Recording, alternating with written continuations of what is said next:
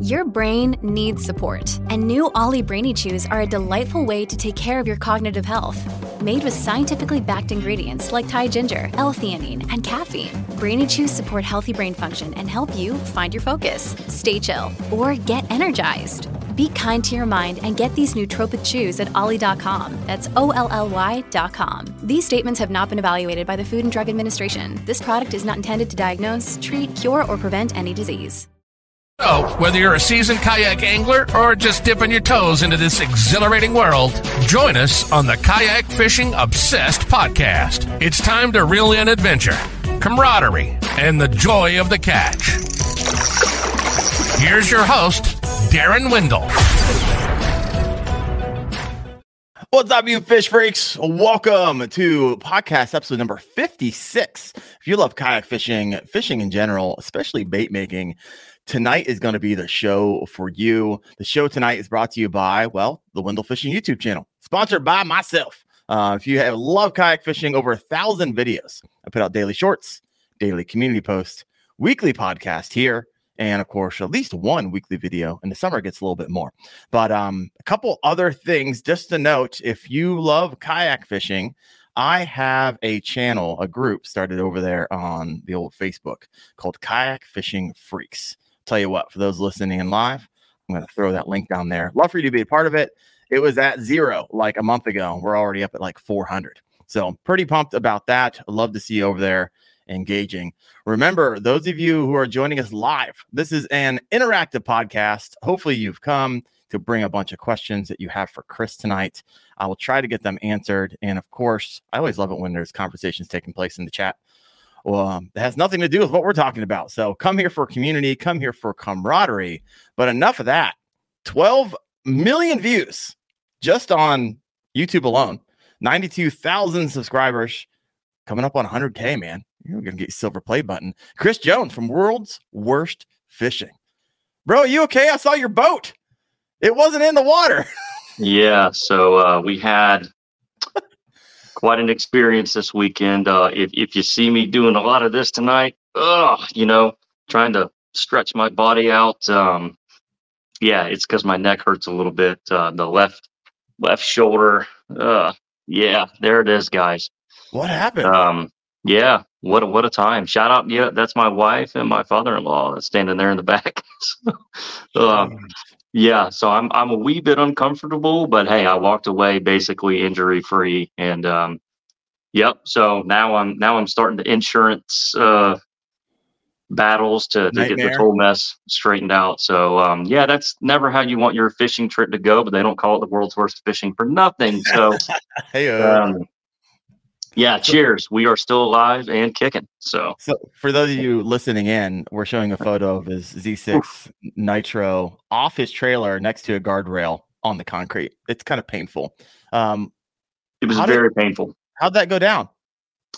Uh, so I'm cruising along, uh, just coming home from a trip um, where I missed 13 bites in a row. It was not my greatest performance. I, I got a lot of hit. I got a lot of bites, but missed a lot of bites you know, so I'm already kind of feeling like, yeah, you know, that that wasn't, you know, could have had a better day, and then things got a lot worse. Uh, I'm driving along. All of a sudden, I have no control of my vehicle. I didn't know a thing, and wound up on the other side of the road, facing the opposite direction. So I spun all the way around, trailer jackknifed, and threw the boat onto the sidewalk. Gosh. Um. So eh, what happened was a minivan clipped a small SUV that then collided actually with the boat and trailer itself. It so so only the boat really was hit. And you know, and, and when you're traveling fast, you know, in a 45, 50 mile an hour zone, once that trailer weight is thrown off, you lose control fast. Uh-huh. And uh, there was just nothing that could have been done. And um, yeah, here we are. So, well, glad you're all right. Yeah, sure.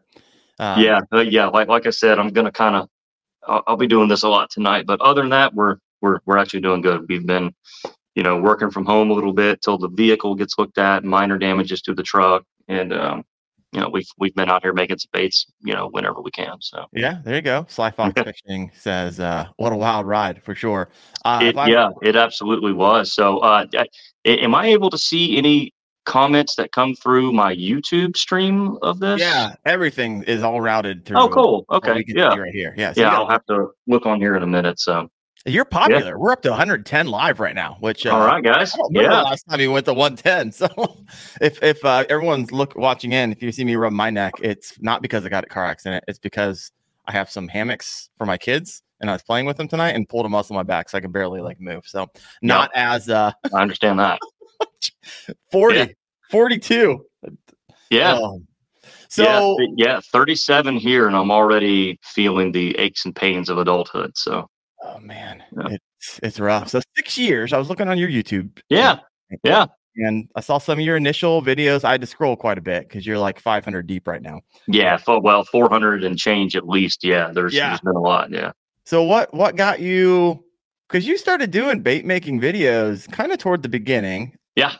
Bass catching videos, and Yeah. then you transitioned very quickly to bait making. Tell us the story, why you got into it. The story. Yeah. So, um, being a soft bait YouTuber was never the plan. um, I, you know, just wanted to start doing YouTube videos. Um, you know, well before like, you know, the whole Guggen thing happened, you know, I would watch, um, you know, I would watch Justin Rackley and, and his videos and, and, you know, back then he was doing much more, you know, actual fishing tutorials more so than just entertainment vlogs. And so I, I really, you know, was drawn to some of his content um, on just trying to be a better angler, honestly. And I was like, you know what? I should set up a camera. You know, I'm, I'm not all that shy. So, you know, I, I have, you know, a lot of history of performing in front of people, just being a drummer. I, you know, I was even at the professional level, you know, early in my 20s. And, uh, you know, I've been just been playing drums in front of crowds. And, you know, I, I, I just said, hey, you know what? If I can do that, I can turn the camera on and, you know, film myself fishing. okay. So I actually just wanted to start your average fishing YouTube channel. And um, I found out very quickly I was just never going to compete with the channels that already had half a million subs and we were able to dedicate full time to content creation. Uh, I mean, I was never just going to be a weekend warrior and go out there and catch enough fish to compete views wise. Um, and so I had this bait company, right? You can see this. Oh, everything's backwards. The, this logo right here, Oh, yeah. Land of the Limit Soft Plastics. I had started that in the fall of 2012. Um, now, how I got into that's a whole different story, but I had this bait company and I had, you know, a pretty good foundation on soft baits. Yeah. And I said, you know what? I'm going to film a video doing that. And I was actually color matching a Senko. That was my first ever bait video. If you go all the way back, my first ever soft bait video, I was matching a striking color called Smoke and Shad or Smoky Shad Okay. and uh, you know it's it, just a two color laminate um, and i killed it man. God i got such a good match. Still have not gotten a good of a match you know as, as as advanced as i've become right? You know i'm, I'm kind of known for being like the soft bait guru. Um, i've still never matched that color as good as that day. And that video immediately got to like 1500 views in a couple of days and i was like whoa. Yeah. like there's a lot of potential there. And that was something that i could just do naturally. Um, i could sit there and make baits and talk about my process and just film what i'm doing from a first person perspective if you watch a lot of my videos i'm not the feature of it you know Right. um, my processes and how to do this it's more of an educational program uh, that i think that i've built more than anything else and so I was showing that first person perspective on how to do this and really digging in deep. Now, at that time, there were uh, there was some soft bait making on YouTube. Um, that guy Skimpy was probably the only other channel that I would say was doing soft bait tutorials okay. um, in a much different style than I was doing. And I just, I kind of just saw potential for there to be a soft bait YouTuber um, that that really nobody was filling. And I was like, okay, then that's my avenue for trying to do the YouTube thing Yeah, it's your niche, man. yeah i mean yeah it, it it it almost was a complete accident you know i i never intended to do it but i made that first video and that first video outperformed all of my other videos combined um You and know, I was like, oh, and I was like, okay, well, yeah, I can take a hint. You know, I'm not, I'm not the smartest guy, but I can take a hint. and so that, that was sort that, you know, w- within months, that became almost exclusively what I did. Wow. You know, Yeah. I've interviewed now. I think you're number 56. I don't think I've spoke to a single person where YouTube was the end goal starting off. Everyone always has stumbled into it, just by Yeah. accident. Like, Well, you talked to- yeah. So YouTube in general was my goal. Um, I, you know, I, I, I already had my bait company existing. Like I said, um, Land is the Limit Soft Plastics was founded in September of 2012. I believe my first video dropped December of 2016. I'm just going off my memory here. Yeah. Um, so several years later, and, and, and there was actually a two year period where I didn't make baits. Um, so, you know, there was sort of like a lapse in my bait company's history. Um, but when I started the World's Worst Fishing YouTube channel, it had it had nothing to do with baits. That's why it's called World's Worst Fishing. The- like the name has nothing to do with baits. Um, but by the time I established it, I, I wasn't going to change the name. right. Um, that's, I mean, that this literally has nothing. I mean, yeah, I put the, I put lure making TV on my banner because that's ultimately what it became. But the name World's Worst Fishing was just meant to just be a catchy name, you know? Yeah. Um, like if, if I'm driving somewhere and I see a restaurant called World's Worst Restaurant or a bar called World's Worst Drinking Experience, I'm going to go there you know so it, it was just sort of a um just sort of a joke honestly and uh and hey here we are so yeah, I like it. I got some people chiming in. Yeah. Um, yeah yeah yeah yeah Jared hold, hold on guys know- let me try, let me try to find some of the comments here Parrothead said, "What's in the cup, Chris?" jeff yoho uh what's going on buddy um yeah this is costco brand canadian whiskey It is Mm. crown royal at a discount and it's very good Nice. So- Nothing but the best. Naughty old man says, "Oh my goodness, I love your videos. I don't even fish soft plastics, and this made me want to." Right on. Uh, well, hey, you know what? We're just getting started. You need to subscribe to the channel, and you will be not only fishing soft plastics, you'll be making soft plastics within three or four months. It's going to happen. Brandon Motter said, "Love watching your bait making videos. Really inspired me to get in, really getting into stuff, making his own, possibly making a business out of it." We're going to talk about that because Yeah. you have a couple of videos on that, I didn't watch on purpose because I want to hear it straight from you. And then Put me Mick on the. Let's do it. I Yeah. will. I'm I'm excited to get there. Yeah. Mick Williams, father and son adventure, says, "Hey, I love what you do. You've inspired me to start Thanks, a God. business. Thank you. on my Thank you. own." So Wonderful. Wonderful. let's hop let's hop into it. Um, so Yeah. walk us. I mean, let's start like from a beginner because here's here's me. I just I just got into this. every winter. I try to come up with something because I live in Ohio. It's Okay. freezing up here. I can't Yeah. fish, and so I was like, you know what? This I I planned on this. This is going to be my year where I save all my broken soft plastics and start doing remelts. And so I'm going on Facebook and I'm getting uh, this guy. Do you know what that is? Oh, that is the bass tackle chatterbait trailer mold. Okay, I have I've made like 40 of those so far. and then this must be Yep. Bass Tackle too, maybe. Do you know which one that one is? Negative. I do not know that one by right. name. Sorry. there's there's too many.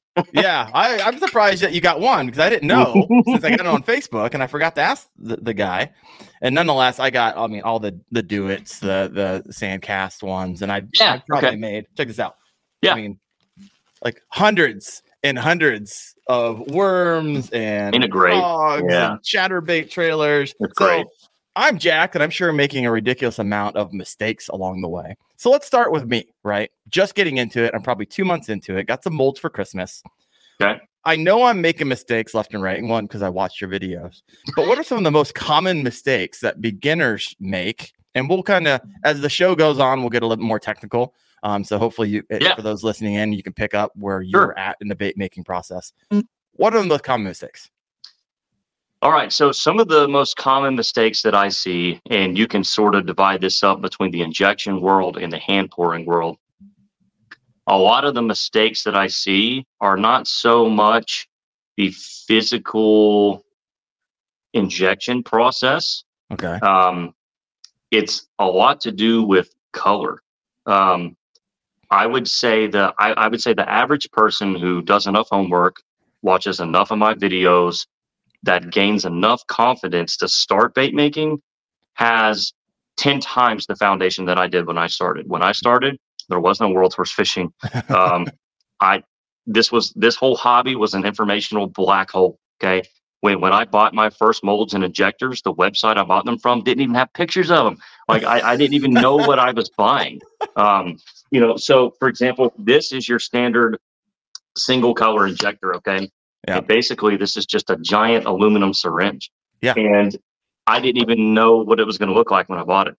Um, and so I, I, I would say the average person now has the tools and the knowledge and the the the the, the I won't say disposal. Um, I, I guess the access to information that they're not starting completely in the dark. Okay, so a lot of the mistakes that I made, people aren't making anymore because they are so much better informed. There's so many resources now available from my channel, from Facebook groups, um, even old school forums.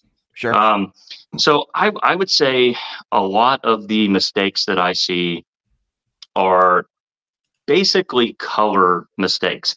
Everybody wants to dump a ton of color and a ton of glitter in there, and they're just oversaturating everything, and their worm comes out looking like a crayon.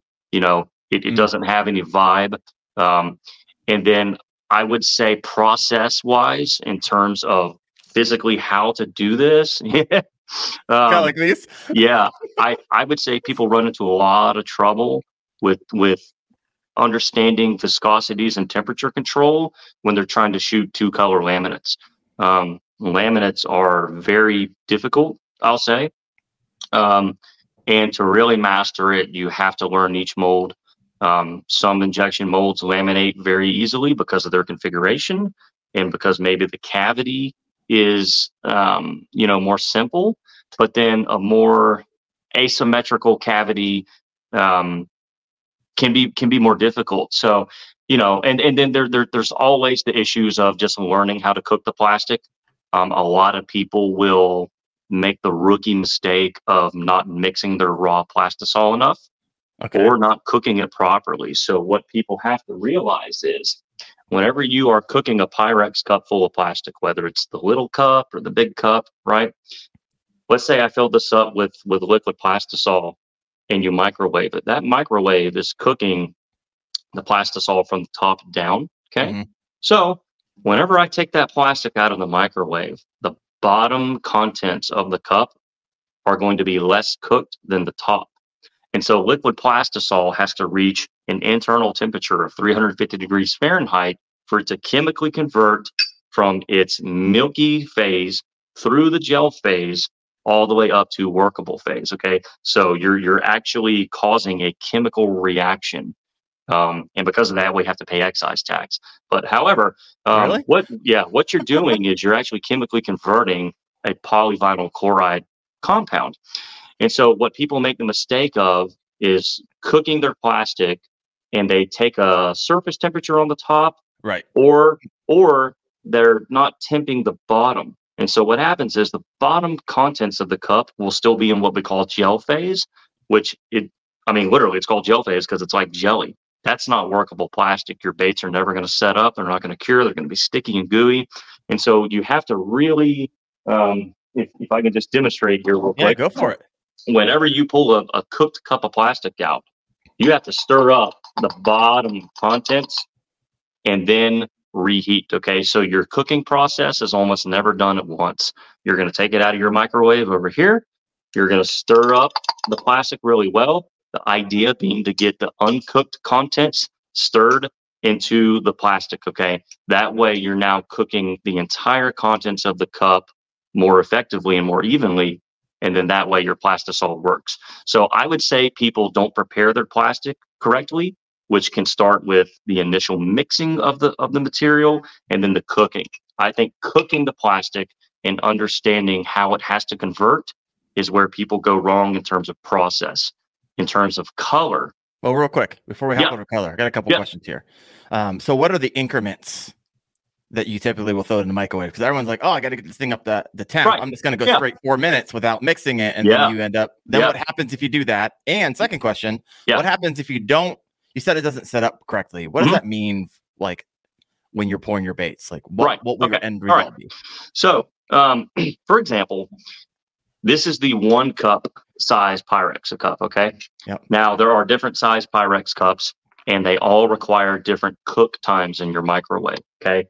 And so your cook time depends on the size of the cup, the wattage of your microwave, and the durometer of the plastic. So even the different plastics that we have, you just kind of have to practice. you know, you have to learn how long to cook something. So I know just from my personal experience, if I fill up this cup all the way to the one cup line, this microwave right here being 700 watts, I need exactly two minutes and 30 seconds. You got it dialed in, man. yep. And that and that will cook the plastic clear all the way to about this line. Okay. The the remaining contents down here are still going to be a little bit milky. And that's that gel phase. It's not through gel phase. Okay. So I will then take it out of the microwave, stir up that bottom a little bit. Okay. And then I'll reheat for 25 to 30 seconds. After that, my plastic is done. Now, however, if I'm if I'm cooking a bigger size cup, let me try to find size cup. All right, so here's the bigger size cup. This one is two measuring cups worth of volume. Okay. This one full, I need four minutes and 30 seconds. Okay. And that's going to give me the same result. I'm not going to overcook it. I'm not going to burn it. I'm actually slightly undercooking it. That way, I'm not degrading the resins. Okay. So when you over when you overcook plastic, you're actually hurting the plastisol's integrity. Okay? okay. What you never want to do is is is basically overcook it because then your resin will turn yellow and you'll get discoloration. And so I'm actually all of my cook times are actually designed to undercook it slightly.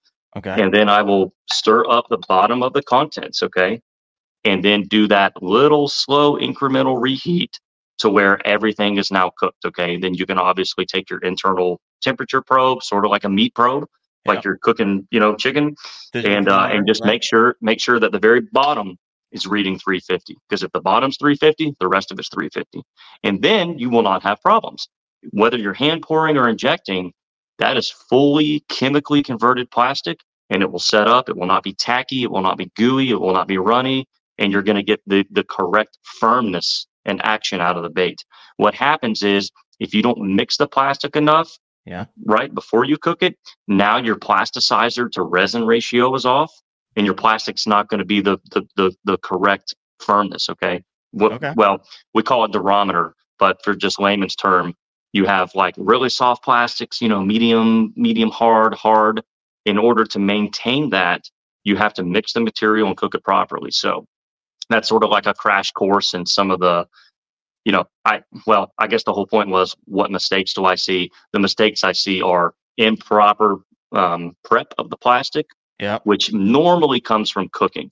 And it's not hard you know like okay yeah i just got to get it 3 350 how hard can that be? It's just all about practice and refining your processes. You got to learn your cups you got to learn your microwave you got to learn your plastic go through that make those mistakes you know you're, you're going to take it out and it's going to be completely black it's going to be burned you know you're, you're going to make those mistakes but that's okay because that has to happen in order for you to refine your process. And then comes you know the issue of color and color is subjective but there are some pretty fundamental mistakes that a lot of uh, rookies and uh, you know new bait makers make and and they're just putting way too much color way too much glitter in there and they're actually not getting the most out of their colors um, Okay. yeah so we you know we can talk about that if you want Well, but I still want to go back to some of the, the prep stuff because yeah. Um, um, just a couple questions. Sure. When it comes to when when you, and now you mentioned different plastisol, Mhm. different temperatures. Mhm. Typically, when do you know you burnt one? Is it a certain temperature? Like, okay, I went You'll know. 365, or what? You'll know, like, right so so i i use a plastisol called dead on plastics uh, oh yeah, it's all over your, it's all over. Yep, you. Yeah, yeah, yep.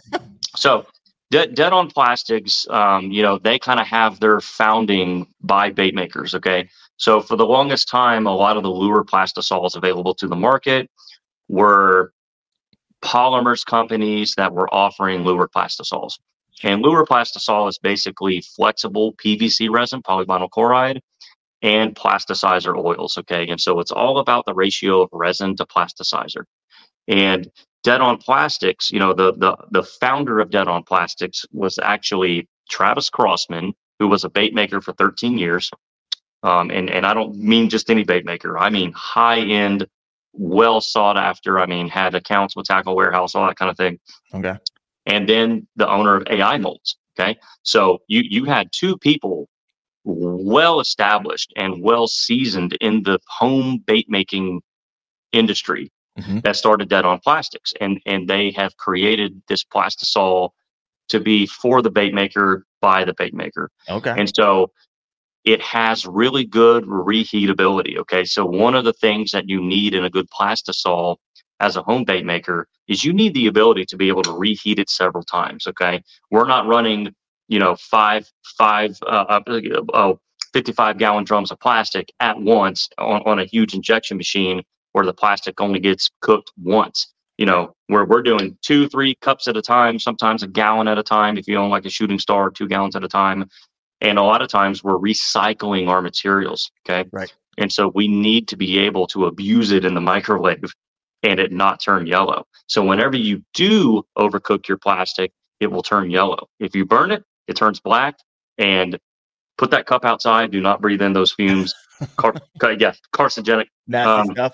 Yeah. So like you'll know if you do it. You're like you'll you'll know if you burn it. Um, but you got to get pretty up there. Like you you've got to approach 400 degrees um, for for this stuff to start burning. Now some some of the plastisols I've used in the past 370 and they're toast. You know, so Oh, not okay. not every plastisol has the type of heat stabilizers in it that you need, but different plastisols are made for different things. so for example, if you go buy a bag of baits off the shelf at the store, that's actually pretty cheap plastic, but it doesn't need to be the high end stuff with you know lots of expensive um, plasticizers and, and better resin and better heat stabilizers because it's going through a heat exchanger once before it goes into an injection machine and it's never reheated again. So it only needs to withstand one heat cycle. As to where us in our garages with our microwaves, we need a plastisol compound that can really go through the motions. I mean, you know, we're reheating this stuff 10 times before it's before it's bad. Right. and that's honestly what you have to have. All right. So man, that those are my thoughts on that. bring in the juice, guys. We have 160 people on live right now. I'm pretty What's going on, excited about guys? That. Yeah. I know. Uh, Yeah. Let's see some of the Hey, comments please, here. please ask questions. Uh, Milk me here? for all I'm worth. Yeah. uh, Cool Ed AP 120 said, I got my pen and paper going, guys. This is school time. I love it. Yeah. Uh, here's a question I got because Okay. I make a bunch of Senkos. Of course, I have the Senko mold from Do It Molds. Yeah. Um, Yamasenko, yeah. how much salt do you need per cup of plastisol to be like a Yamamoto Senko? Okay. So is it floured salt or what do you what do you do? Right. So um, you can buy salt from the lure manufacturers, you know, like, uh, you know, Spike It Lure Works. Uh, you can buy salt from pretty much anywhere. I like fine flake salt from Lure Works, um, which is a bait supply company. Um, however, you can really use any salt you want. And I have sort of a love hate relationship with salt when it comes to, to bait making. It, it causes a lot of problems. But if you really want to make a Senko that just has that really heavy, dense feeling, um, you know, you kind of have to have it. Even even if you're using these sinking blends from Dead On Plastics, if if you want to get that Yamamoto feeling, you have to have salt. So what I always tell people is you're going to need worm blend plastic from Dead On Plastics, okay, which is a soft durometer if there's one thing we know about the Yamamoto Senkos is that they're soft. I mean, it's I mean, this stuff is like gummy worm plastic. You can cast once and the bait rips off and you don't, you know, there goes a dollar fifty. Um, so my 80 advice would be I've yeah. done the math. Yeah, it's painful. right. Yeah. You know, they they are weak and overpriced, but they are undefeated when it comes to getting bites. Mm. Um, so my whole thing is you use a good worm plastic. Um, now, if you're not using Dead On Plastics, that would just be whatever the soft durometer is. Okay. I don't recommend using finesse plastic for a Senko. I think a Senko is just a little bit too thick of a bait for finesse blends. Um, I just I I, I think they're just going to be just limp. Um, so worm plastic, and then in terms of salt, I like a quarter cup Holy cow. per one cup. Okay, so Dang. so let's let's say I fill this one cup uh, Pyrex cup all the way up to the one cup line, all the way to right there. Okay. I want to then take out a quarter cup measuring spoon, fill that up with salt, and dump it into that one cup. Okay. So whatever that comes out to be mathematically, it's a lot of salt per Yeah. one cup. A quarter cup of salt per one cup of volume of, of plastic. And you know, you you you always excuse me, you always run into moisture problems because salt holds moisture. It attracts moisture. And moisture in an oil, never a good thing, right? Like you never put out a grease fire with water. So when you have a hot oil-based plastisol and then you dump salt into it, boom, you're going to get bubbles galore.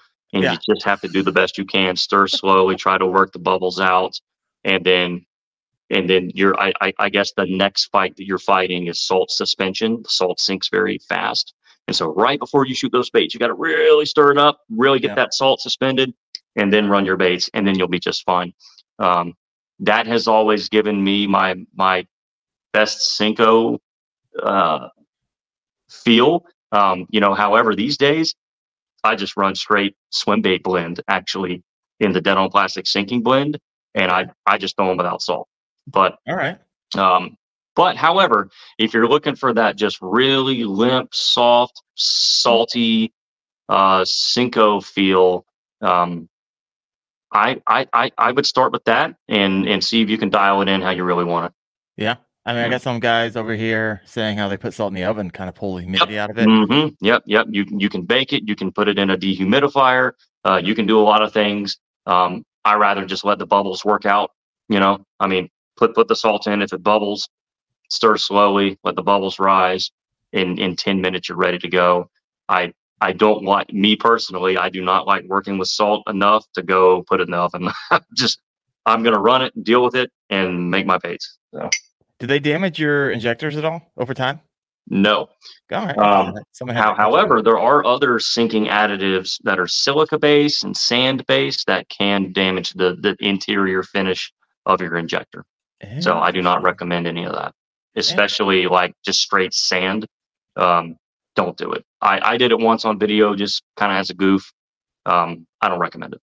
All right, right on. Now you mentioned all these different types of plasticizers, Mhm. um, and I've seen them advertised as soft, medium, Yeah. hard plasticizers. You're making, you're saying worm plasticizers. It gets sounds like bait specific. Walk Mhm. us through because that that could be confusing for a new bait maker coming on the scene. Like, Yeah. what, what should I buy? What the what the crap's going on? Yeah, yeah, great question. Um, when I started, there were not near as many options to market as there is nowadays. Right. So you can get really overwhelmed, overwhelmed real quick. Um, you know, you're you're like, oh my god, like, do I need the three and a half inch ecto crawl or the four inch ecto crawl? Do I need the three cavity or the four cavity? One one of the main questions I get in DMs and YouTube comments is, hey, hey, do you do you think I can fill these two molds with this size injector, or what size injector do I need if I have the atomic toad mold? And I don't know, people. Um, you know, it's it's literally one of those things. Buy the biggest volume injector that you can afford, Yep. because you're never going to wish that you had a smaller injector. Um, Yeah, I got a six ounce, and I'm like, okay, I Yeah. need the Mondo. I need the Mondo that you got. dude, I've got two Mondos, and Show now it. I Bring have. that Mondo over here. And no, uh, I can go get it. Yeah, and get it. nobody has seen this yet. I now have the Mondo dual injector. Let me, uh, yeah, let me, We we have to see it. get the original Mondo. Got some comments. I see Naughty Old Man and Eric Pace. Thank you guys. You guys were giving. Whoa, check it out. Yeah. Yeah, this is a 32 ouncer and uh, it means business. I mean, you could, I could, I could throw this through a wall. Um, Looks like Yeah, an old so- old timey Gatling gun, to be honest with you. yeah, it, it, is this thing is insane. Um, so, so, so yeah, you know, I, I, I would say in terms of your plastic, it's all about whatever your target bait is. Okay. So if you're wanting to make big swim baits, you need a medium hard to hard durometer. Okay. Mm. You're, you're talking about a big, thick piece of plastic, you know, some, something this big or even much bigger. Um, you cannot go soft on a big bait. If you're making ice fishing lures, go finesse blend or or a or a so- or, or soft blend like worm blend. Um, if you're just making like you're just kind of right down the middle, you know, craws, creature baits, Um, I mean, golly, what else can you put in there? Lizards, um, even even even certain Senkos and worms. Go with a medium durometer, which in dead on plastics terminology is swim bait blend. Um, it's it's all about what your target bait is. So so for example, my 10 inch ribbon tail worms, I use craw tube blend, which is a medium hard durometer. You would not think that you would want to use that for a soft worm, right? But however, a 10 inch ribbon tail is big. It's big. And if there's one thing you know about a big worm, a lot of bass pull the tails, right? They short strike it and you're going to set the hook and the bass maybe only had it by the tail. You don't want that tail to just immediately rip and then your worm's ruined, right? I I find that a big worm, I get the action that I want and the durability out of that I want out of a medium hard durometer. However, right, a seven and a half inch ribbon tail worm, I'm going to run a medium durometer. Okay. So I'm going to get a little bit more wiggle out of that worm without sacrificing much of the durability because it's a smaller worm and any strike from a fish on that worm is likely to result in a hook set and not a, a ripped tail.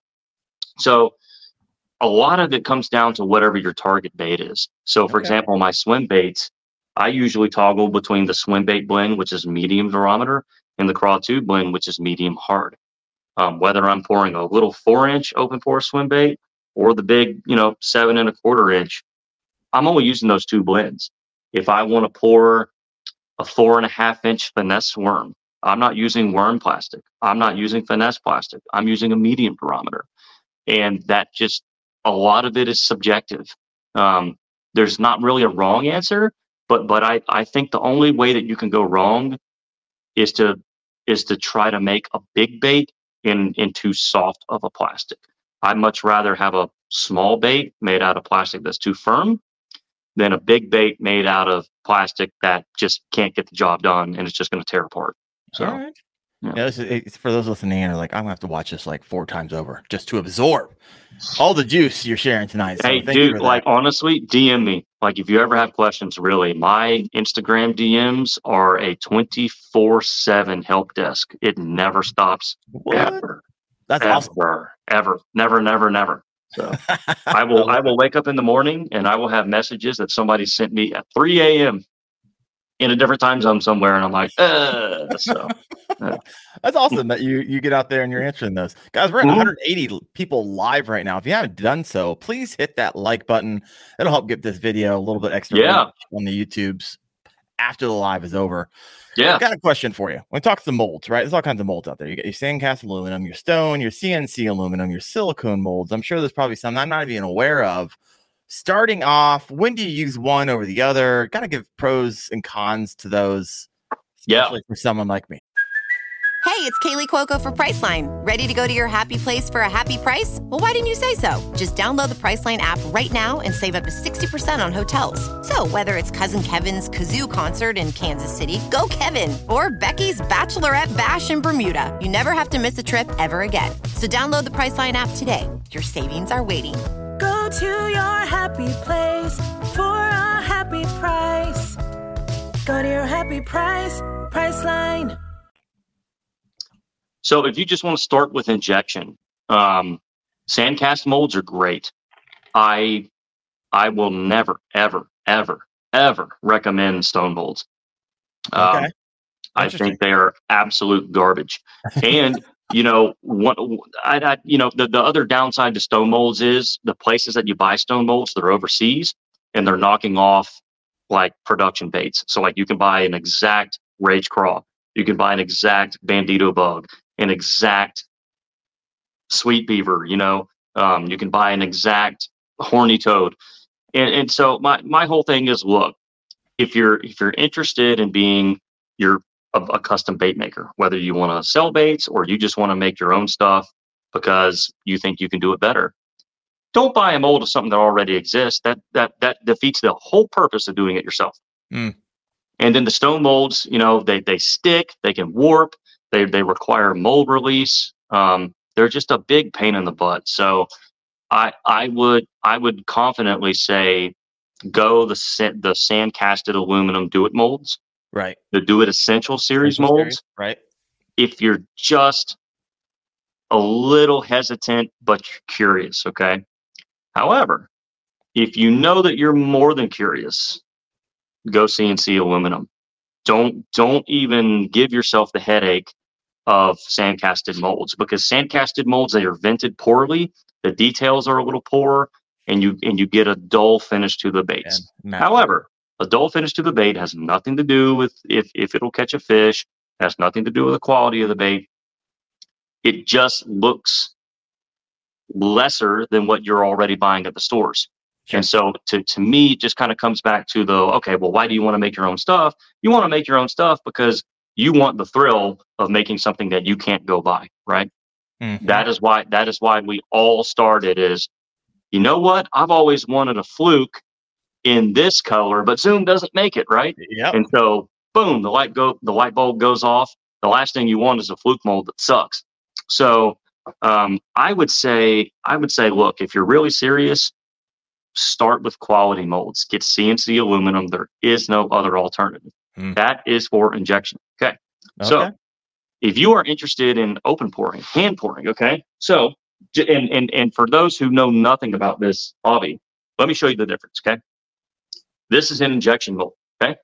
And as you see, it has a giant hole in it. This is called the port, or um, as we call it sometimes, the sprue. Okay. So if we open this mold up, this is this is essentially what everyone knows as like a brush hog. Okay, so this is the AI crazy hog mold. Okay, so you can see that there are four of them. This is a four cavity mold. Okay, and so what's really cool about injection is you get instant results, instant gratification. Okay, so you will take your injector, you will draw up the plastic, you will insert the injector. Okay, right there into the top of the mold and you will basically push the plastic down, which will fill in all four cavities. Okay. All right. And just for some more nomenclature, this part down the middle is called the runner. Okay. I thought the whole thing so, was a sprue. Yeah. So that is an injection mold. Okay. And that is a very high quality CNC injection mold. I mean, something like this runs about $200 and it's worth every penny because once you buy it, you got it. There's no depreciation whatsoever. This will not wear out. It will not stop working. It, it's it's not like a car where you drive it off the lot and it's worth nothing. And resale um, on these things. Yeah, oh, yeah. I, I, I could sell that for 95% of what I bought it for. Yep. Um, this, however, is an open pour mold. Okay. Right. We see that there's no injection port. What's going on? There's no runner. You know, we open it up and it literally just looks like half a swim bait. That's what it is. Okay. So this is a lot of what I do nowadays. This is a hand pour mold an open pour swim bait mold. All right. So if you are interested in hand pouring, silicone molds to me are the way to start. Okay. Okay. You can you can get great silicone molds um, from actually small garage bait makers like me who are now making silicone molds of baits to sell. Um, so, for example, let's see if I get over here. You're working on octopus. I saw on your channel. Is that what you're going to show us? Oh well, no, yeah, that that's an old marlin bait. So, um, in in, in ter- okay so in terms of who's selling silicone molds right you, you know like this is a little goby mold right here this is like a little uh, drop shot you know kind of darter worm mold um, you know these are all from a buddy of mine named noah you know who runs a company called slims and these are all you know homemade silicone molds from small timers like me in their garage um, and silicone molds are the gateway to hand pouring, okay? Because this is this is all a single cavity open pour. So I'm literally taking my plastic and just pouring it in here, and then and then hey, I have this crawfish, okay? Yep. Right? And and these are cheap, thirty dollars a mold, some sometimes even less, and, and you can get swim bait molds. Um, there's there's really no limits, and so that is sort of your gateway price point to hand pouring. And then if you really want to take it to the next level where you have full creative capability and you can really use preheated molds for thermal blending, thermal bonding, you know, hey, you you go CNC aluminum. So it kind of all it kind of all comes back to CNC aluminum. I think at the highest end, um, I can think of one hand pouring bait maker who has made his whole career out of pouring out of silicone molds oh, wow. who is considered, you know, top echelon, and, and that that that's probably Paul Carew, Custom Lures. Um, and then uh, Brad Hardy with Oracle Lures, and then across the pond, um, there, there's a guy named uh, I don't I don't know his name, but Tommy's Baits, Tommy's Baits, T O M Y S. Okay. Um, you know, he he's actually molding real fish, and then making silicone molds of molded fish, and then he paints them with an airbrush.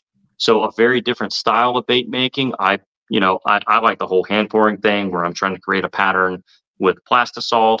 Other Yeah. people prefer to do it with an airbrush, which you know allows you even more color layering and you know stencils and some details that you can't really do with plastic. But there's nothing quite like the 3D effect that you get with true layered hand pouring. So Sure. it, it, it's it's kind of all it's kind of all what you want to focus your your time and energy on.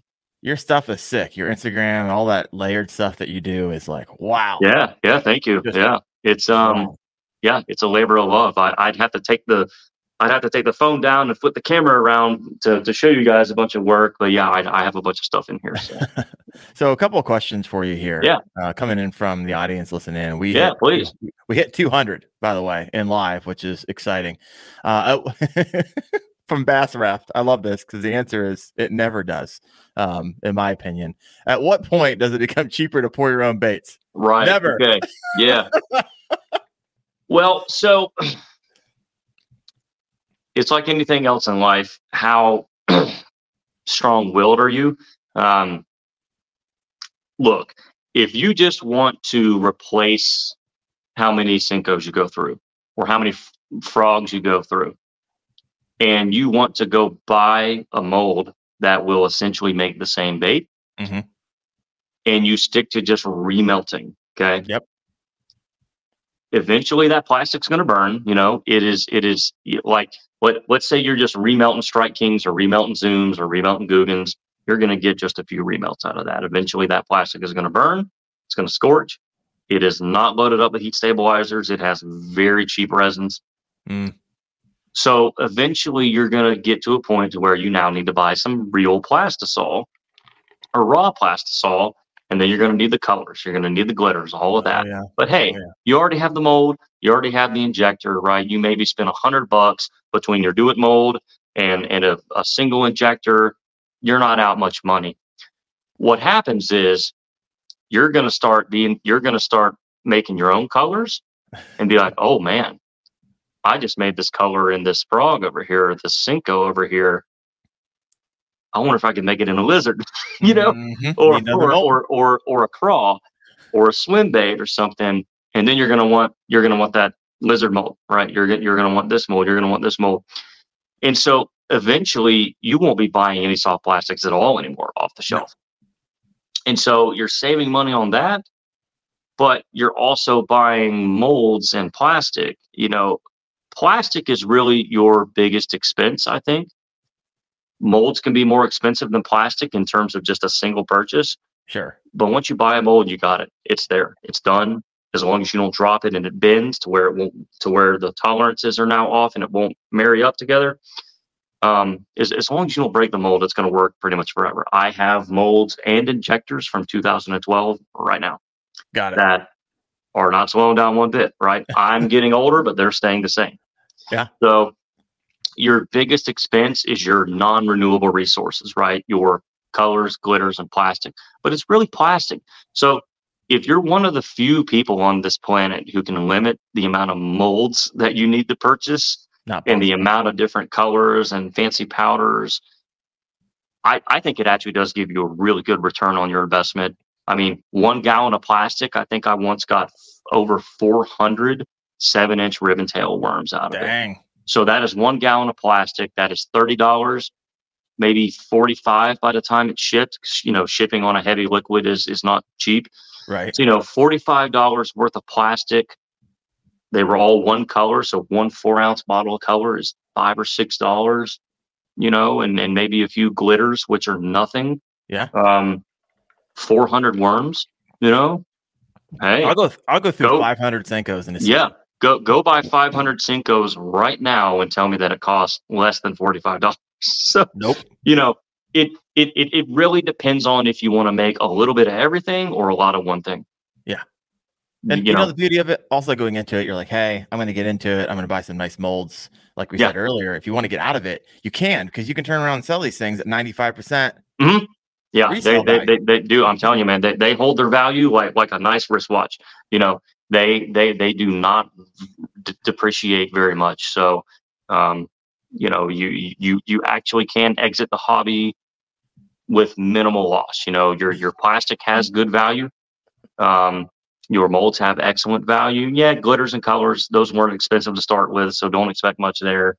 Um, yeah, you know, it's it, it it it really is a very fulfilling hobby. So even if it turns out that you're not saving money, and likely maybe you won't, um, I think the return is much better than anything that can be measured on just a cost spreadsheet. Sure. Here's my, here's the return I want when I when I want to make mine. I was like, how Yeah. freaking awesome would it be to make my own lore and my own custom color and Mm-hmm. then slay on it? Like the, it's now full circle, right? Mhm. From Mhm. My idea of the color, the mixture, to the presentation, to the retrieve, Yeah. to the bass, to the photo, to the tournament board. I mean, that like I can't wait. Yeah, yeah. I mean, you you you essentially get to be your own research and development lure department. Um, you know, now now now obviously, if you just want to go extreme, you know, you you can have your own custom mold made. I mean, hey, start writing down little designs on a napkin and a piece of paper, and hey, if you really like what you have, you can have your own custom mold made, and, and you know, sign a you know non-disclosure agreement with the mold cutter, you know, with with the CNC, uh, you know, machinist, and Yeah. you know, I, I I have two custom molds that nobody else in the world has. Um, you know that that that's really fun. However, it's really not necessary anymore. There- Sure. There are so many great molds available now to market. Um, going custom to me is more just for novelty nowadays rather than necessity. You know, when, when I started, it was a big necessity. Mm. There was there there were no good frogs, none. There was not a good frog. There was not a good little paddle tail swim bait. Um, none of that. So I sought custom molds for that. Right. Um, nowadays, anything you want, you you can have it. And yes, that means other people can have it. You know, so you're not necessarily offering something that no one else is. But that's only if you're worried about selling, you know, and, and if you're trying to approach this as a business, your main focus should not be do I have a mold that no one else has? Your main focus should be do I know how to sell and am I am I any good at this? Right? Mm. You like practice, learn, you know, a, a, appro- I, I always say approach this like you're learning an instrument. Daily practice, daily dedication, study who you consider to be the masters and what are they doing? Mm. How are they building color? How are they interpreting color? And really focus on refining your process because time is money. And you know, that's a whole nother rabbit hole to go down is how to be successful at this in business. And my story is is going to be different than most people. Yeah. You know, not not everybody got in early on the soft bait YouTube thing and, and built a customer base out of that. You know, it it seems completely counterproductive, but the success of my bait company can be attributed to my YouTube channel success where I taught everyone else how to make baits. So Sure. I you, you would think, okay, so you taught everyone how to make your product, but you're still able to sell it? I got Right. people in the comments asking where to buy it. DM me on Instagram. That is where go, I sell my baits. Yes. There it is. Yeah, Got that, but- got that answer. But but but I will say I am I am 95% selling my swim baits only. You know, like if, if you if you DM me and you ask for one bag of 10 crawls, I'm sorry, like you're you're out of luck. You know, like uh, one one by the time I mix up color and plastic to make seven frogs, I've I've lost money at that point. Um, just just in terms of what I can make selling some of my more high end stuff. So that's Yeah. that's not to diminish people who sell frogs. It's just what I'm choosing to focus my time on in terms of sales. So like if Yep. anyone is, you know, interested in like a really unique set of swim baits or, you know, maybe maybe some really great worms or something that they cannot buy in a store, I think I'm a pretty good option. So yeah, heck yeah. well Um, well, we we try to be. So I've I've got hundreds of swim baits that need to be mailed out. So I I'm I'm, I'm a little behind, and now I don't have now now I don't have my truck right now, so I'm, I'm a little I'm a little hesitant to drive to the post office um, until my truck gets assessed. So Ugh, yeah, still, I know, man. Yeah, Um, I guess become yeah. So do we have any more questions? Oh, we got the questions. chat? We got a ton of questions. So here's what I'm going to do. I'm going to give you a choose your own adventure on questions. So I'm going to shoot you like three. You pick one to answer. Um, should I add softener to my baits? That's number one. Number two, I'm using a single pour. Is there anything wrong with keeping my mix at 350 for an extended period of time on a burner? And three, do you preheat your injection mold before injecting? Dun dun dun. Choose your own adventure. So I can only answer one. Eh, well, we'll start with one. We'll see where it goes. With threats to our nation waiting around every corner, adaptability is more important than ever. When conditions change without notice, quick strategic thinking is crucial. And with obstacles consistently impending, determination is essential in overcoming them. It's this willingness, decisiveness, and resilience that sets Marines apart. With our fighting spirit, we don't just fight battles, we win them. Marines are the constant our nation counts on to fight the unknown. And through adaptable problem solving, we do just that. Learn more at marines.com. Okay. You know what? We're gonna do the should I keep my plastic hot during the process? All right. Um, I wouldn't put it in a burner. Yeah, or, or, or, or excuse me, I would not put it on a burner. If you are do you know do, doing your open pour you know process and you're trying to wait on molds to preheat or wait for the next color to cook, but you want to keep an already cooked cup hot, Yeah. um, I would actually recommend putting it in the microwave, especially if you have a separate microwave and you keep it on defrost, which just keeps it hot, right?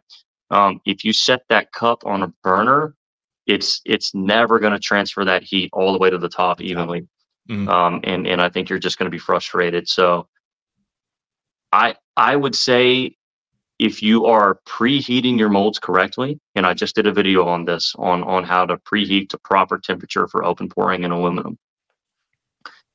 If you really are preheating your molds correctly, you're not rushed for time. You you don't you don't need to to have all your colors mixed at once and pour in the belly, pour in the next layer, pour in the next layer. You've got time because your molds are at proper temperature. So I literally I run one teeny microwave for everything. Hmm. It I, I I think you're much better off refining your process than I need to keep cups of plastic ready to go hot for extended periods of time. I think if you're needing to do that, you need to do a little bit more work on on, on your process. Okay. Yeah. Speaking of your process, I was look- I was Yeah. watching one of your videos and I saw something that I loved. It was a pneumatic air vise because I have, I probably have seven or eight molds and hmm. I, I, I hate putting them in my vise and all that stuff. So I saw what you had. It Yeah. was a little, it was priced out of where it was priced over what I could pay. So I actually, Sure. I am really close to having a DIY pneumatic air vise video coming out. Wonderful. Um, I know. So if you're interested in that, I'll show you how to make one. Yeah. All that jazz. But I say all that to um, walk us through because you have a pneumatic air vise, you have this shooting star, you have cooling plates, you have heating plates, like all these things. Yes, you don't necessarily you can hack in other ways. Yeah. But I'm really curious on I- what they do. I've seen them really shortly in videos, but I haven't seen you really explain them in detail. So walk us through those. Yeah, so so I the pneumatic air vise, you know, when, whenever I did the video kind of launch for it. Now, obviously, I was not the first bait maker to have a pneumatic air vise. You know, those have been around, and I once I started doing the the, the YouTube channel, doing high volume production injection was no longer my goal. Um, so, you know, I'm I'm not the authority on shooting a thousand baits per 10 minutes you know like Right. i've i've yeah just I, I i stopped doing that to do content creation Uh, you know i i, I used to run pretty high inject a uh, high volume injection but that was before pneumatic vises were even a thing Right. um, that's how long I've been doing this. So, um, you know that that is purely for what I would say high efficiency in, injection. Okay, you can line up. I let's see. I think mine is 24 inch frame. You know, you can get some that are 48. in- I mean, oh yeah. you- I made mine you long. you can you can literally line up thousands of dollars worth of molds get out your Mondo injector or or or your shooting star and just run them and you've got hundreds of cavities filled in minutes. And that's what that's what your pneumatic vise is for is is so that you get no flashing in your injection molds. I mean, you're getting high PSI clamping across dozens of molds at once. Crazy. Um, it's a beautiful thing, man. You know, whenever I do get it out, I'm just like, this is so awesome. Like, none of my molds are going to tip over. I don't Nope. have to sit there and play with the little screws and bolts and wing nut for each individual Yep. one. Yep. I press a button and I can literally lean on that injector and they're not going to flash, buddy. Like it's it's amazing and it's safe and it's efficient. It is the best thing to ever happen to injection. Now, me personally, I've never owned a shooting star. Um, I always just ran Presto pots. A shooting star is basically cooking pots with internal stirrers, and then an injector block system that draws directly from the bottom of the pots. right. So a shooting star is basically two cooking pots with an injector block that stays hot so it doesn't ever gum up. And Right. so what that does is that just saves you time. You know, so a shooting star is absolutely the best tool for the person who is serious about volume injection Yep. without going to a Zorn machine or, you know, some 100 cavity count production mold. Um, the you know the, the shooting star is absolutely incredible. But if you're going to be running that kind of volume, you you absolutely want the real deal vise. Um, there's there's really nothing like it. Yeah. Um, but you know, me me personally, I, I never invested in a shooting star. Um, they were around whenever I started Land is the Limit and, and was trying to do volume injection. I just didn't really get there. Um, in back in those days, investment wise, um, that that would have been smart. But I, I'm actually fortunate that I, I didn't wind up doing that. Um, I I think I, I took a different direction and it and it's gone really well. Um, so um, you know, a, another thing, and, and this is something that I actually helped develop, was was the the hot plate here. You can see mine actually is personally branded so cool, man. Like like Kyle did an awesome job. and so you know, the the the guy who makes this made my pneumatic vise. Right. a company called Fishing All Out, and I mean, this is truly a first of its kind. It is a cooking griddle on steroids. I mean, it, it has a heating blanket that heats the entire plate evenly because one one problem that you have when you're heating up a bunch of open pour molds, some molds get hotter than others, hot spots, um, and and and they warp. They're they're they're not they're not completely a flat machined you know piece of aluminum. This is it can be leveled, it heats evenly, and it has a very accurate PID controller. Wow. Um, you know, now, how, however, this is custom made. The heat, the heat blanket itself is several hundred dollars just for the cost. You know, so it's it's a very expensive piece of equipment, but it's an absolute game changer for the serious hand pourer. Um, this this has taken my hand pouring to to a, a level that I don't think I would quite be at with your traditional pancake griddles. Yep. You know, some of that is just how dedicated are you? You know, Yeah. like I, I still feel like I would be pretty good at this because that's what I've practiced the most. But this right here solves a lot of problems. Um, and, and, and just you make the right it, tool. yeah, it's it's a tool to make your process just that much better. You know, it's not a substitute for talent. It's not a substitute for you know time spent practice. It's just the right tool for the job. Yeah, hundred percent. Uh, God, I'm gonna switch. I'm gonna switch gears on you because I had a question that I wanted to share with you. Sorry. Yes, and it was for for those because I've seen this a lot. Right, a lot of people are like they get excited, they make their first bait, like oh, Yeah. I can make a, I can make a run at this, and ev- everybody and their mom seems like is selling custom baits. Right. Yeah. So, and you had a video on it. I didn't watch it on purpose because I wanted to ask you the question. Yeah. What would be your advice, and what is the state of fishing lures? If Yeah. your advice to someone who's thinking about this, Right. Maybe measured expectations going into it because you've been in it for a while. Yeah. So, um, wow. Yeah. What what a question, right? was loaded, right? yeah so you know I, I get that one a lot and in fact there's like five people that i need to respond to right now uh, literally asking this question in dms is hey i started making soft baits some friends of mine were interested in them i want to start selling them what advice do you have Yep.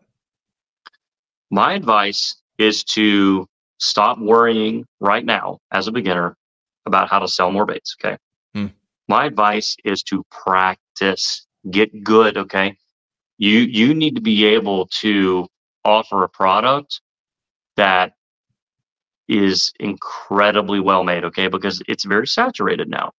And if there's one thing that people I think need to know is you have to dedicate every single day of your life to working social media okay that's where all the action is okay if if if if somebody comes to me and says hey like i'm thinking about building a website right for my bait business i would caution them to put their time energy and resources into just building your social media page that's where the action is that's Right. where everyone goes to to consume content and to consume advertising right Sure. so i i had a beautiful website man so like my uh, my land is the limit website was gorgeous okay my sister one of the most talented graphic designers you will ever see we built a beautiful commerce website back in like 2014 Okay. for for my bait company. I no longer have it. I no longer need it. I no longer need to sit there and mess with a WordPress and commerce and all this stuff. I no longer need need to pay for a domain. Um, that has been made irrelevant for me, at least, Sure. through social media. Ninety nine point nine percent of every of all baits that I have sold since I started this YouTube channel was somebody contacting me on YouTube, Yep. contacting me on Facebook, contacting me through Instagram. Okay. Mm-hmm. And so I chose to put all my eggs into the social media basket. And here I am six, seven years later. That's what it takes. Like it, it truly takes years Yep. of daily dedication. Now, I may not post content every day. Okay. That doesn't mean that I'm not working social media every day Mm-hmm. part of that is seeing what other people are doing right part of it is responding to comments responding to dms i i offer a very personal buying experience so if if somebody sees some baits that i posted on a facebook page like like bass fishing fanatics Yeah. or you know some of the lure making pages and they leave a comment hey man would love some of these you know like let me know like what these swim baits cost i'll then immediately send them a direct message okay and what i'll do is instead of just sending them a price for the baits Yeah. nah ask questions okay? So i put a lot of work and a lot of time into getting one sale okay? So if anyone shows any interest in a product of mine i will send them a, a direct message and i'll ask a question. Hey saw you were interested in the baits. What kind what size bait and what patterns what colors which is what i mean by patterns Sure. are you looking for? What types of colors do you normally throw or or i'll ask you know like what if so if somebody comments on like a picture of some of my shads i'll, I'll say hey saw you were interested in the baits. Um, what kind of shad patterns do, you- do you like to fish? Or what what do the shad in your local lake look like? And i'll just start a conversation. Right. and generally they'll they'll hit me back with hey man awesome looking stuff you know i'm, I'm looking for a, a, a bait in the four to five inch size or you know six inch size. And i really like this color you do but can you send me some pictures of some other colors that you have? So i'll send them a snapshot and generally there's something in there that matches what they're looking for. Sure. or gets really close to what they're looking for and then we'll just go from there you know? And it it is literally just my way of just connecting with the customer right i'm asking questions. I'm letting them tell me what they're looking for instead of me just saying hey man here's a price for those swim baits. Take it or leave it. No i'm I, you know my secret sauce is i'm selling myself. Yeah. i'm selling i'm selling my reputation as the youtube guy. I'm selling my reputation as one of the leading hand pourers um, one of the leading soft bait guys. And people have a lot of confidence i think when they buy from me that they're going to get what they are asking for and i'm not going to scam them and it's going to be the quality that they expect from somebody who's spent years building their reputation and so my advice to somebody starting out is offer that experience. Your ace in the hole as a custom bait maker is the ability to connect with the customer Mm. and offer them a a buying experience that they cannot get off a shelf. You cannot get it. Even if your product is not up to par with what they're buying on the shelf, your your buying experience can be and it can be better. And you can offer them sort of what they come to know as, hey, I got this guy who can make anything, right? You know, or or I, I got this guy who who can make you that bait that you want. And so that's how you get repeat business. You know, you get repeat business by selling yourself more than more than your bait does. Um, so in a nutshell, work social media every day of your life, dedicate years of time to it, and don't expect success overnight. I didn't have success overnight. I started my bait company in 2012. Then in 2015, had to stop. I had to get a job. You know, I mean, Mm. li- life life comes at you. I wanted to marry my girlfriend at the time. Um, I had to get a job, so I didn't make baits for two years. Mm. The only reason I started making baits again was when I made that first bait video on YouTube. I was, Yeah. In my mind, I was done with my bait company. Huh. It was my YouTube success that fired it back up again. So You know, as a professional fundraiser, um, Yeah. I do for a living. yeah, you know, and, and, and there again, it's it's e- it's it's easy for me to to say, yeah, you know, like just get just get famous on YouTube and then you get sales. That's not everybody's story, right? The the, the majority of bait makers are not going to be or are not going to become known for it on YouTube. You know, there's a lot of YouTube channels now doing soft baits. Yep. There's a lot of YouTube channels doing almost exactly a lot of the same things that I'm doing on YouTube who have started in the last few years. They do a great job. They're building an audience, but they're never going to be first to market, right? Like there, there's there's something to be said about the person who kind of did it first. And there again, I was not the first person to do soft baits on YouTube. Sure. I was the first channel I think to dedicate to soft baits and to soft bait education Mm. and to really spilling every bit of knowledge that I had. Um, Yeah. The the only other channel who was doing that was was that guy Skimpy. Um, however, he did a lot of different stuff. Like he did everything from soft baits to wire baits, spinner baits, um, a, a lot of different things. I, I'm I'm pretty confident I was the first guy to really drill in to just my area of expertise, which was soft baits. Yeah. And that has led to a large following, which turned into a large customer base. However, I still have to, well, well, not necessarily have to, but I still choose to go out of my way to make a sale, ask questions, get on a personal level with the customer, and try to be as responsive as you can because that's what sets you apart from baits hanging on a shelf at the store that nobody has any sort of connection to to you as a custom bait maker.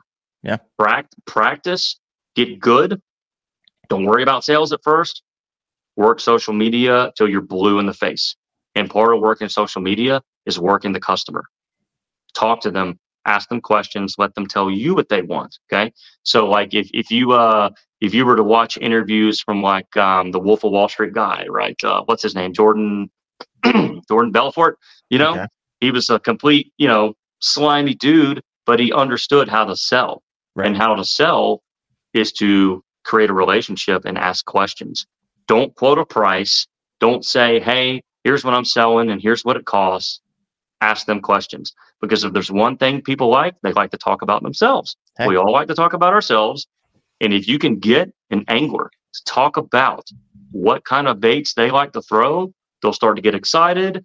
And boom, now you know what their needs are and if you can match it or not. So that's a long-winded answer to my No, it's great. Yeah. So for those of you who came in like partially way, I was asking him what Yeah. the advice that you give to someone who may be thinking about starting a bait company. And here's the thing: as a professional fundraiser, that's what I do. It's what I've been doing for the past 15 years. You have to be more interested than interesting in Yeah. connecting people in a meaningful way. There, I, Yeah. I work with major donors all over the country. They, there's there's thousands upon thousands of nonprofits they can give to.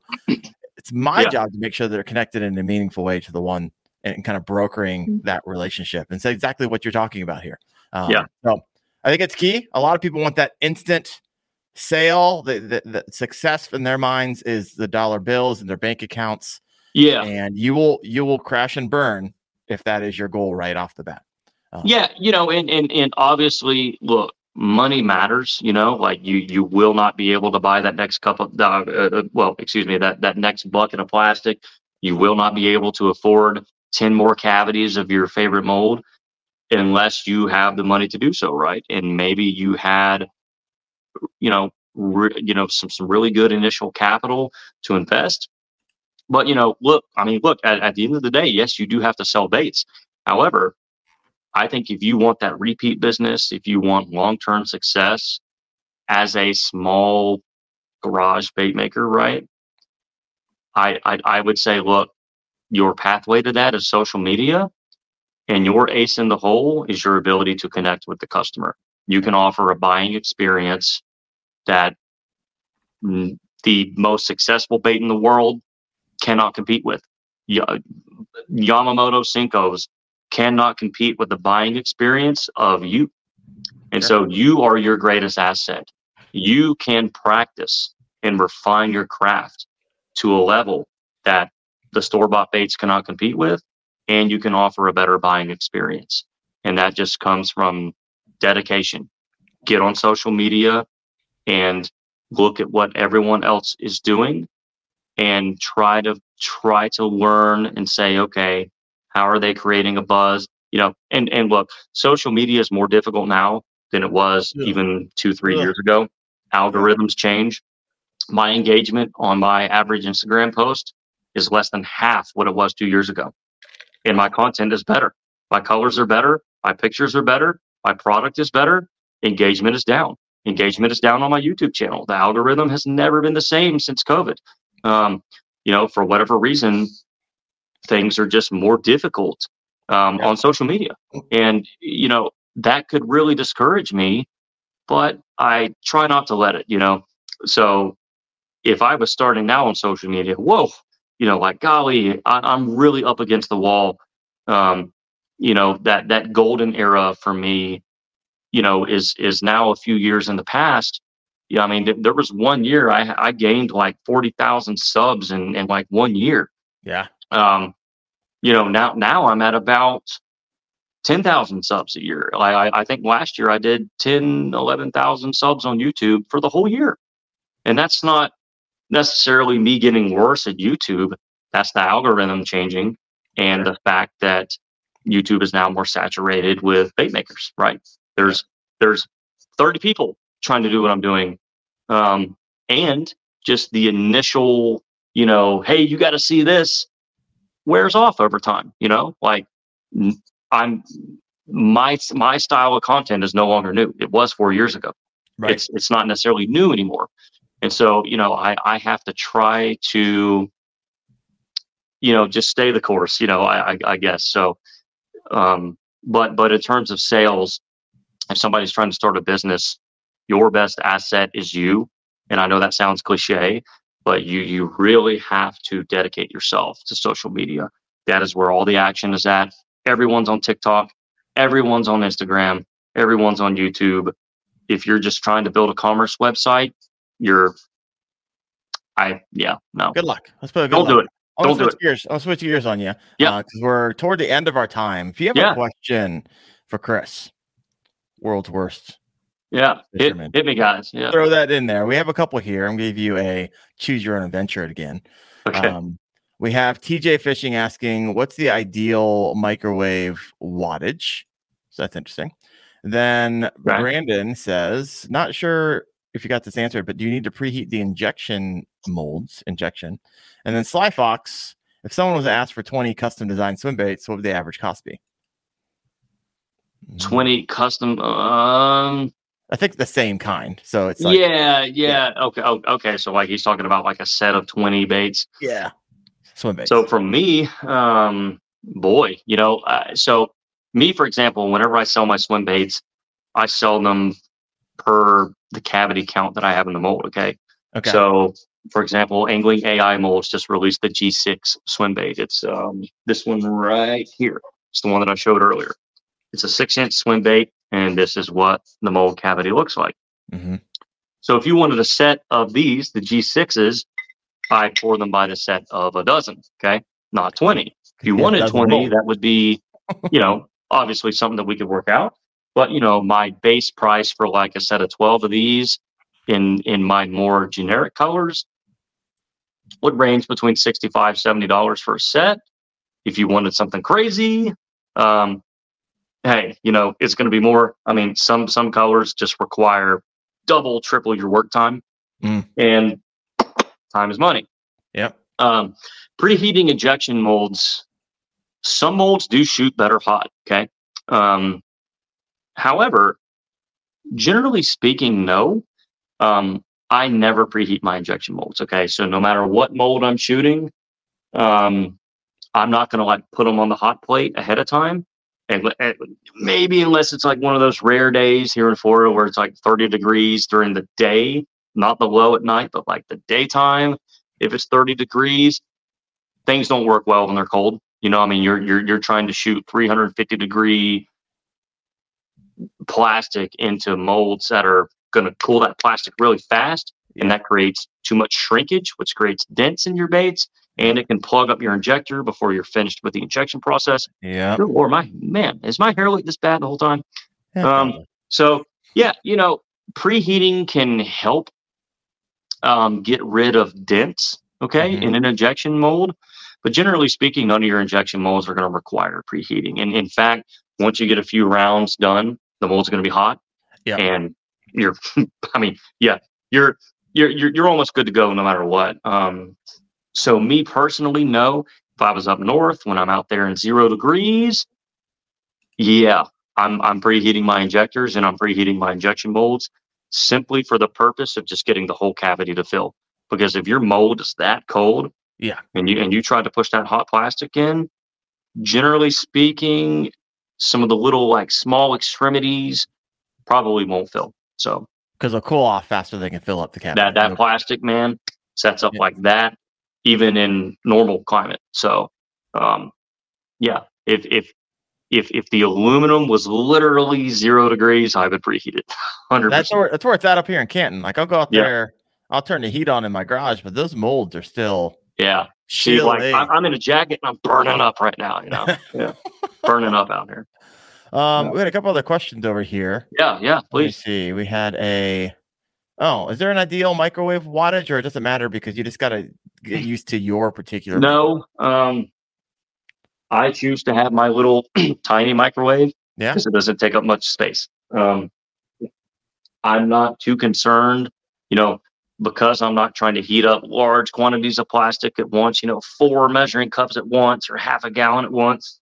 I'm not too concerned with some giant 1200 watt microwave. I have like just a little countertop size 700 watt.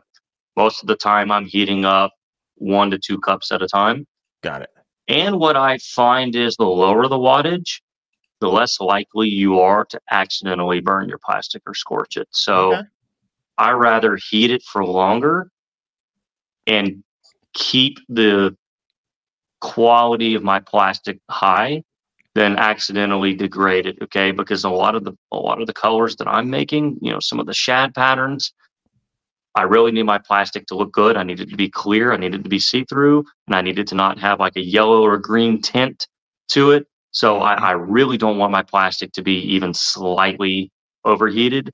I really need to nail it every time. And slow and steady always wins the race. There you go. Always. So you would recommend a lower wattage, just A, low, a lower wattage if you just want to make a little bit of stuff at a time yeah. and you want less burns. All right. Yeah, yeah. All right. Got a couple more questions over here. One, just to let you know, Caro thanks your hair just looks Whoops. just fine. Sorry, Yeah. guys. Um, hair looks good from Caro, so good to go there. Yeah. Um, pick your own venture. Got a few questions here. They're coming in pretty fast, so we won't, won't get to all of them. yeah. Land of Bait says, uh, "What is like? What's the most requested color?" That's one. Number two, Mike Van Winkle says, "I have trouble making much of a profit because of the cost of shipping. How do you ship out your bakes to make that profit?" Um, and then the third question is here: What is the best way to preheat your injector itself, your heat gun? Mother's Day is around the corner. Find the perfect gift for the mom in your life with a stunning piece of jewelry from Blue Nile. From timeless pearls to dazzling gemstones, Blue Nile has something she'll adore. Need it fast? Most items can ship overnight. Plus, enjoy guaranteed free shipping and returns. Don't miss our special Mother's Day deals. Save big on the season's most beautiful trends. For a limited time, get up to 50% off by going to BlueNile.com. That's BlueNile.com. Okay, so the best way to preheat your injector is to put it on a griddle. Okay, so Uh, George Foreman? Yep. Mm-hmm. Or There you go. or or or just a pancake griddle. Um, so any of us open pour guys, we already have a pancake griddle, or we have you know the the big fancy hot plate, or we have maybe even like a commercial cooking plate, like you would see at a uh, at a restaurant kitchen, um, which you know are a little bit more accurate. So literally, j- just like I have here in the background, see my injector sitting on the hot plate There you go. do that. You know, um, that that is how I would do that. Um, let's see. Uh, one of the other que- uh, let's see. What, what what were the other two questions again? Um, shipping and most Shipping. requested color. Okay, so my yeah, so my most requested color, um, and this is speaking to the baits that I sell, so ma- mainly swim baits, is absolutely my hickory shad color. Okay. Um, which a couple videos ago I show the exact recipe, so please take it and run with it. Um, That's, I- kind of you. it's Very kind. incredible. It's incredible how much I give away the farm. Um, Welcome to YouTube. yeah, my yeah. Um, let's see. Okay, so shipping cost. All right, so all of my transactions are through PayPal. Okay, and PayPal is partnered with ShipStation, and so what I recommend doing. Um, there again, my average package is a pound or less. Okay. Okay. Um, so like if, if somebody's uh, like if somebody buys a set of 14 five inch swim baits, okay, I know that weighs exactly 12.1 ounces. Okay. So I would put those in a bubble mailer and that's going to cost me about 485 to ship anywhere continental United States. Yeah. Now something like extremely rural, like Lubbock, Texas or something, or something way out in the middle of Arizona, it's going to cost me a little over five dollars. Well, look, you pass that cost on to the customer. Sure. So whenever I invoice somebody for a sixty dollars set of swim baits or a seventy dollars set of swim baits, they get an invoice for seventy five dollars, right? I mean, you you should never um, really eat the cost of shipping. That that's the customer's job.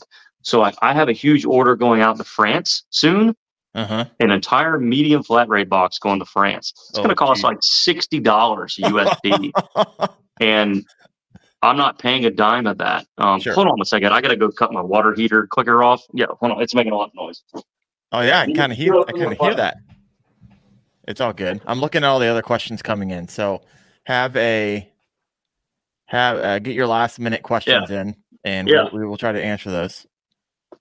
All right. yeah. so, So, um, yeah, you know, in, in in terms of losing money on shipping, um, it's still clicking. I, I hope y'all can hear that, but it's not. it, you know, in, in terms of losing money on shipping, pass the shipping cost along to the customer. I mean, always factor that into your price. Always. Mhm. you know and, and as a bait maker you have to pay a 10% quarterly excise tax to the federal government because taxes and reasons so always factor that in you know Hmm. um you know I, I i just had to give 10% of my business away the other day literally at the end of january because you have to pay a federal excise tax so um always think of these things ahead of time so you know there there's there's no reason for you to be losing money on shipping I think everyone who buys goods and services online is used to paying for shipping. Sure. If I buy something on Amazon, yeah, Amazon Prime gives you that free shipping, right?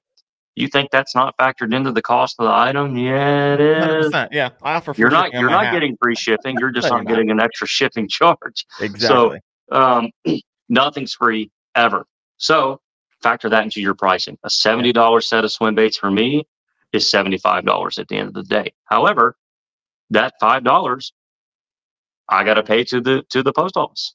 You know, and and likely it's maybe even a little bit more than five dollars. I just choose to do a flat five dollars because it's just it's easy on my books. So yeah, I may I may lose a few pennies, but whatever. Yeah, it makes it easy. All right. Yeah. Well, I'll- the final final questions here. If you have some, get them in. because we're getting ready. Yeah, we're weren't we only supposed to go an hour? Like at an hour forty. Uh, are you good? If you're good, I'm good to keep I'm good. All right, we're, we're landing the plane. Yeah, I can't believe it's almost. I mean, we still have 180 people on, so it's really hard to shut Yeah, this down. great, great. If you yeah, haven't great, done so, great. hit that like button. Help us get a little extra yardage on this thing. Yeah. um, after it's all said and done, I got another choose your own adventure because there's so many questions coming in. Okay. Um, four of them for you. How do you keep your colors consistent from said Walker? Okay. Do you pour for any pros? You might not be able to answer that. Okay. Is using a vacuum chain chamber a must when pouring plastic? And have you ever shot a bait with rattles in it? I have not shot a bait with rattles in it. I have considered it many times. Um, Next video, here it comes. yeah, it, it it just hasn't been anything that's ever been requested from me. Um, I've wanted to do it just for YouTube Sure. content purposes. Like, hey, here's something that you can do. Yeah. Um, I'm certainly not the first to that, but yeah, you know what? That that does sound really interesting. Uh, you know, it's it's nothing more than just putting it in the mold and injecting the plastic over it. Um, now, some molds are actually made with a slot in the cavity to put a rattle in. Ah, all Yeah. right. Um, you know, that way the rattle stays in place. Um, however, you know, it's just something that hasn't really been requested. Um, I do not pour for any pros. No, all of my know custom, all my customers are um, weekend warriors who just want a, uh, I, I think, a, well, what I hope is a really high quality bait. Yeah. Um, um, you know, I've I've sold to you know some former NBA players, and uh, you know, but you know, in, cool. in in terms of like marquee anglers, no, actually, um, I would I would love to. I think I could show them some stuff they've never seen before. You Mhm. know, with without trying to sound arrogant, I think I can pour some stuff that not many people can do. So I would I would love to to see what what that what somebody who really knows how to fish can can do with with what I think is some of my best work. Yeah. Um, you know, I, I would say the only I've made baits with pros with Terry Scroggins, but I don't I don't currently sell any of my high end hand pours to anyone that I would consider on the like the, the upper professional level. Circuit. All right. Um, Interesting. Uh, vacuum chamber. Vacuum chamber. It's an absolute must if you are pouring any sort of decent shad colors. Okay. Okay. um, if if you want to at all at all even approach something that is largely see through like this now obviously you cannot see this color for what it is this looks terrible on this Video. Phone. it is absolute sexy in person you you absolutely cannot achieve certain results without a vacuum chamber even even the freshest plastic fresh from the factory Mm. delivered on your doorstep that day that does not have any moisture contamination from humidity you're still not going to get what you can get with a vacuum chamber and that is if you are truly trying to make colors that utilize clear and low saturation with pearls if i'm just making june bug watermelon red you know um, some of your more standard solid colors it's not so important. You know wait a few minutes and any bubbles that you stir in or any bubbles that may come from the cooking process as the resin converts are going to work themselves out. Just just like just like bubbles in a cup of water they're all going to come to the top. Yeah. so So what the Um, what the vacuum chamber do for the none of us who are like, hey, I don't typically yeah. have a yeah. vacuum so, chamber. so a, a vacuum chamber a vacuum chamber literally just creates a vacuum in a pot and it basically removes the air right from the entire area which in turn pulls any air out of the plastic and it even can pull moisture out of the resin and the plastic. Oh, so a little a little known fact about a vacuum chamber it will it will actually cure your plastic of any moisture that has been absorbed into the resin. So the actual resin itself in your plastisol sort of like salt is what's pulling moisture in so here in hot humid florida there are days i walk out here and there are there is literally moisture on my molds like my molds are wet almost like they're sweating wow. so any bucket of plastic that I have where the seal has been broken, so basically if I've even opened it once, is now susceptible to that. And Right. just temperature changes create condensation. that all gets absorbed into the resin, which creates moisture problems. Your vacuum pot can take the air out and actually take the moisture out. It's incredible. It's incredible. I love it. Yeah. All right. And and and they're cheap, like $150 for a kit. So That's not bad. it's really not. Huh. It'll pay for itself in a day or two if if if you're selling a lot. So it's it's it's really nothing. I love it.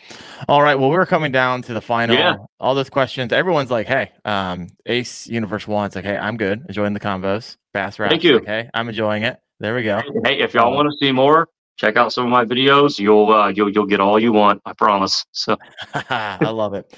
Well, Yeah. folks, if you haven't done so yet, please hit that like button. Mm. Uh, hopefully, I've earned your sub if you haven't done that yet. Um, yes, also, yes. For those all my listening in, viewers, please head over. Yes, please, both, both, Please. both ways. This is Mhm. uh, please. incredible Yeah. community out there. Next Yeah. week we don't have a show. However, the following week I got Brown Bait Company on. So this Right on. like Yeah, yeah. hard baits. So we're going Yeah. from soft baits to hard baits, and we're Yeah. going to take a deep dive into that. Yeah. Uh, man, Oh yeah.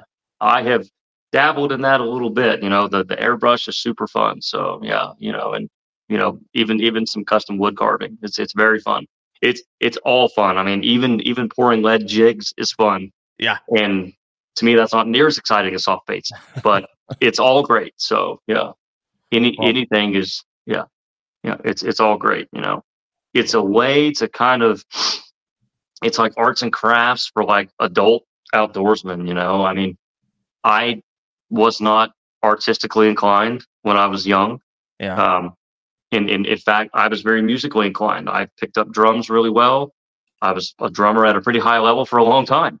Um, colors and arts and being able to draw, no, I still can't write legibly, much less can I paint you something or draw you something. But I was able to find, you know, an, uh, an untapped resource in my mind with soft baits, you know? So Yeah. it's just, it's just one of those things you never know if you're going to really knock it out of the park or not, you know? So my, was- my it was- wife recently was like, "Hey, why why is there so many so much? Why are you buying so much glitter? I never thought in a million years my husband would be buying so Oh. so much glitter. yeah.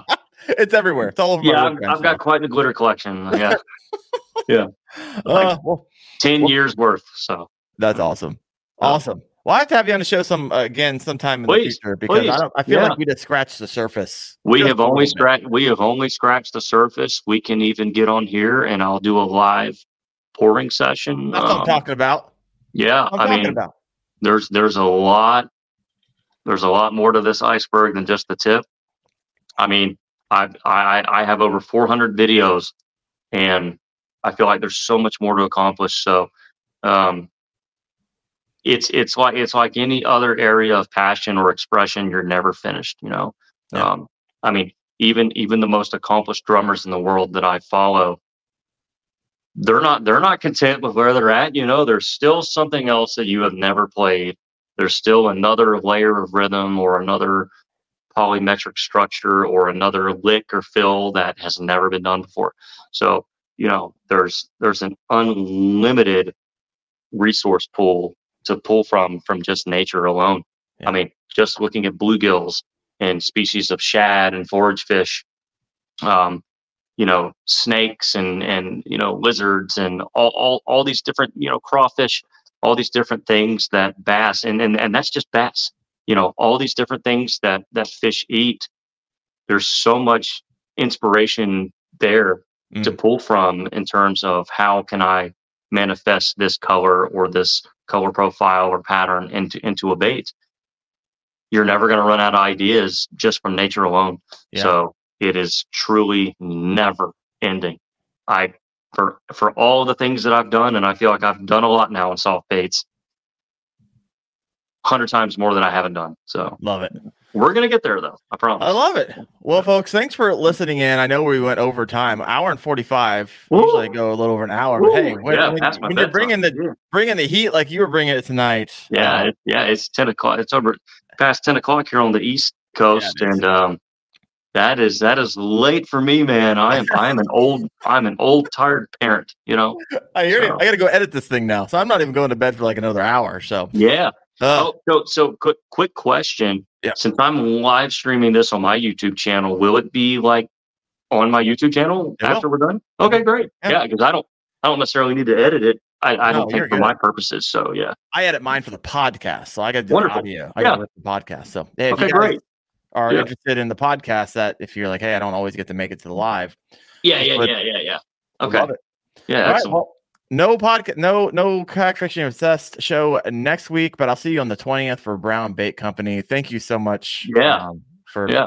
th- your time and everything. I, I'm getting a ton of people already saying, "Hey, awesome, awesome, awesome, awesome." Yeah. Well, hey, hey guys, thanks for tuning in. You know, uh, this this was a, a pretty good, I think, um, in depth look at what I do and just the soft plastic hobby in general. Um, there's a lot more to unpack. So, anytime y'all want me back on, please, please, please let him know. you know, yeah, I'll, I'll definitely be definitely be uh you know willing to come back on.